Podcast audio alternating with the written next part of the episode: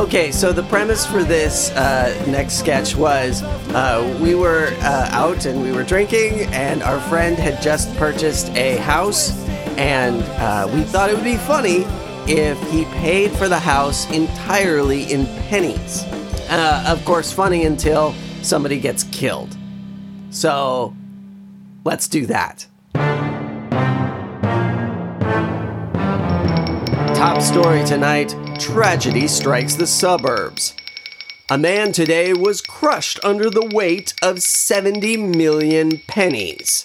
That's right, one homeowner decided to pay their bill using a dump truck of 70 million pennies. Needless to say, this crushed the real estate agent, the buyer, the seller, and his little dog Scruffles. Tonight, we have three panelists here to discuss the topic of penny violence. Panelists, how can we avoid this rising threat of pennies killing innocent people? Yeah, here in Iceland, uh, we have forbade the penny. Uh, the smallest unit we have is the Google Google. And we haven't had any penny violence here for like 50 years. Thank you, Bjork, for that Iceland update.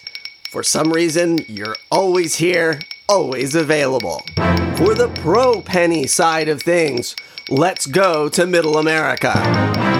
It's not the penny's fault that the man died.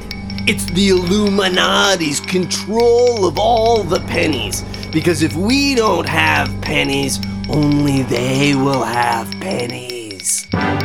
And now, with the common man's opinion, here is a man at a convenience store buying a Red Bull energy drink. Uh, okay, 159. Okay, here's here's two dollars. No, I don't, I don't want the pennies. Well, don't you have like a like a leave, leave a penny, take a penny kind of thing?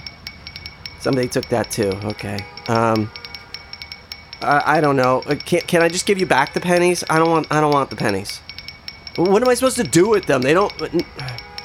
All right, all right, fine. Just give them to me. I'll, I don't know. I'll chuck them at a hobo or something. Just fine. And this is how penny violence starts. Coming up, two out of three Kardashians can kill you. More after the break.